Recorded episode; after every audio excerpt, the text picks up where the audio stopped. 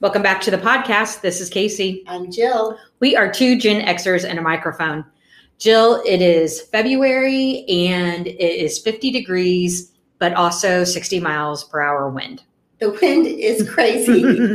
if you have small children, hang on to them That's right. because they're going to go up, up, and away. They will. They will totally be blown away because 60 miles per hour is Yeah. whipping around out there. Yeah, it's crazy. I, Yeah. don't, I don't know. It's not the typical February. It is not at all. I love the 50 degrees. I do not like this wind, but we digress. Yes.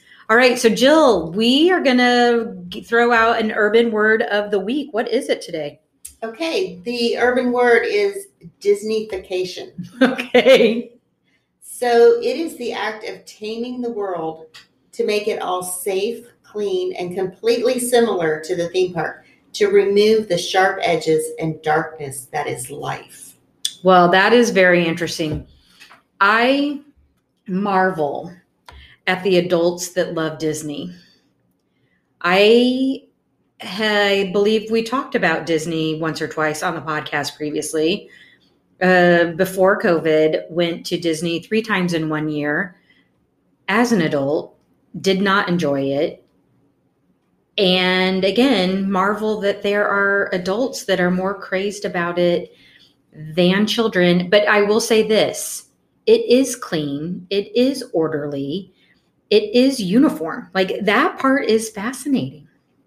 Yeah, to run a big organization like that, that's what I want to know about Disney.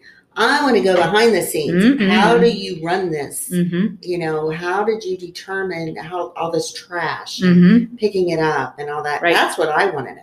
I think they actually legitimately have a tour that is behind the scenes. Okay. So you That's could go- what I would want to know about Yeah, Disney. Because I'm with you. I'm like, I think it's kind of like when people talk about, oh, you studied accounting. People either love it or they hate it. And I think that's kind of how Disney is. you either love it or you're like, no, no, Mhm. no, thank you. So, yeah. I see Disney's purpose. It's just not for me. Right, right. And I'm glad it's there for other people. Right. You know, it makes them a better person. Mhm. So, Absolutely. Well, speaking of other people, we have chosen a nutrition. I can't say that tonight. A nutrition. Oh my god. Let me try with the yeah, yeah. A an emotionally nutritious. That's exactly why I couldn't say it. I was putting the wrong word first. An emotionally nutritious word, words, set of words for tonight. And it is attuned to others. Yeah, you know, we have our list of words that we Mhm. look at, and we kind of choose which one is speaking to us. And attune to others um, makes me stop and, you know, reflect have I been attuned to others? Mm-hmm. You know, so much when you have something unpleasant going on in your life. You kind of do like a, a word throw up with people, and you're just like, rah, rah, rah, rah, rah Sure. and it's all coming out and then it's like well let me do a reflection am i attuned to others am i you know being receptive and aware of others Mhm. or am i just talking all about me Right. Well, as you know, Jill, my word for 2023 is understanding, and I'm hoping to seek better understanding of others. And I told you earlier that I feel like I'm failing miserably because I'm finding myself in situations where I am doing the majority of the talking and some of it's okay like I'm being asked questions or I'm meeting new people. So I get that part, but I then do wonder too like wow am i so oblivious to other people because i'm talking? And am i not attuned to others and what they're going through what their needs are? Have i tuned them out? And have i only just been so focused on me? And i think as a society we are so selfish we are so worried about instant satisfaction. We want gratification at the, you know, snap of a finger and that just leads us to lose sight of other people because we're so concerned about what we get. And that I think lessens how in tune we might be attuned with others. Yeah, and I think too when we talk about oh when oh I can do I can do so many things all at one time. Mhm. And it's like no no you can't because your brain needs to focus on one thing. Mhm.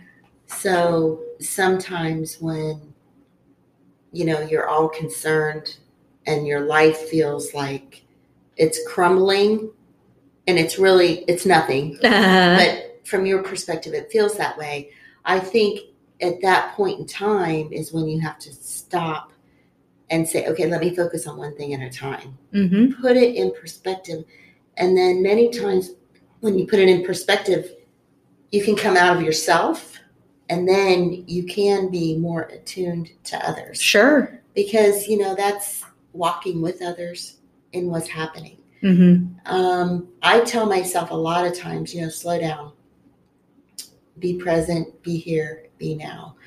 And I think that's especially important with elderly people because not only physically do they slow down, but, you know, mentally, you know, they may not be as sharp as they were. Sure. They're still sharp, but not as they were. Right. So you need to to give them the time. And and I think when I say attuned with others, that's what I feel is, you know, let me walk with them at their pace. For sure. You know, not okay, hurry up, come on, we gotta go. Mhm. It's like, no, let me walk with them at their pace and actually enjoy it. Right.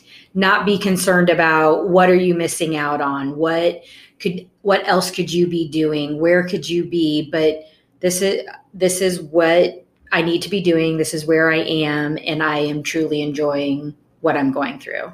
And Yeah. I think many times when you do that, you change your attitude. Mhm. you know so the thing that felt so overwhelming it's nothing Right. you know you're kind of embarrassed that you even were that ridiculous about Right. it I think when you stop and you think about what are my options, and then you realize, oh my gosh, I actually have options, you do. You feel a little foolish because you were so lost in a moment of not understanding exactly what was in front of you. yeah i think and it's right there for the taking Absolutely. you know every day we're surrounded by people and you know we can make that shift to be attuned with them hmm and sometimes it's just the act of caring For sure. you know and it's like oh i didn't know they cared Right. and it could just be it's a 10 minute conversation I was having a conversation with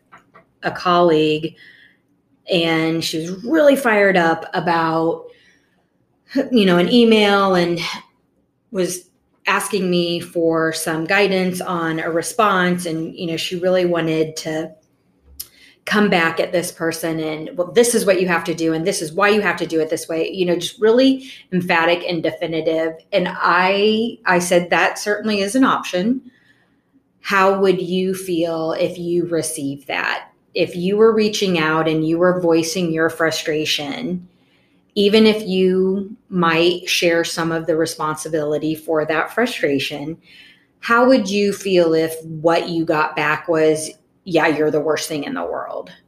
You know, you, what if you responded with, what is preventing you from correcting this or how can we work together to do things you know? And that i think jill goes to your point of you know how can you meet someone where they are? How can you figure out what they're going through by taking a look at what you're going through? Yeah and i think a lot of that is just questions. Yes. Questions on you know really i can sense you're upset so mm-hmm. you know let's talk about this Mm-hmm. and so many times that can just you know get rid of the elephant in the room just have a genuine conversation right and you can bridge that that gap that was there Mhm. and kind of get back on the same page be attuned together mm-hmm. and i tried to think of relationships that are naturally where someone's attuned with someone and i think when a baby's born the baby cannot speak but it cries and you know, the mom and the and the dad, the parents, they have to learn what those different cries mean. Right. And they get attuned, you know, with you know their child mm-hmm. and they get to know them so well and it's just such a beautiful thing and i think even now knowing my mom is in her 80s and i'm in my 50s she can still sense and be attuned with me and when i am feeling an emotion i think she's feeling an emotion Mm-hmm. you know so it's it's really um, a beautiful thing when you think about those kind of relationships Absolutely. I think about tuning a piano, and you don't just tune one chord, right? Like when you have someone out, they have to go note by note. You know, they press the key and they find the chord. And if, because if you only tune one, all the rest may still be out of, and it just, out of tune and it just is important to understand that that's how we can be too. So if we're not focusing in on other people and especially those that are around us we might think we're okay but if we're not paying attention to people around us we might be losing opportunities to give and to share and really just to grow and to learn and i think that that's really what this life is all about is that connectivity to each other yes it is you know and i and i would say you know a challenge to people i love your challenges I- Jill. yeah you know just kind of sit back and sit quietly with people that you're surrounded with and try to tune in and you know sense what's happening you know with them with their emotions with their life and let them see through your actions not your words that you are in tune with them. I love it. That is a great challenge. With that here's your weekly dose of hope. Bye bye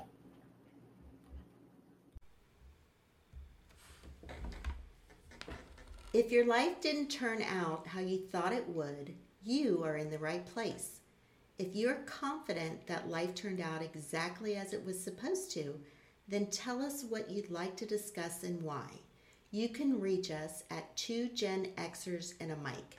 That is the number two, G E N X E R S A N D A M I C at gmail.com.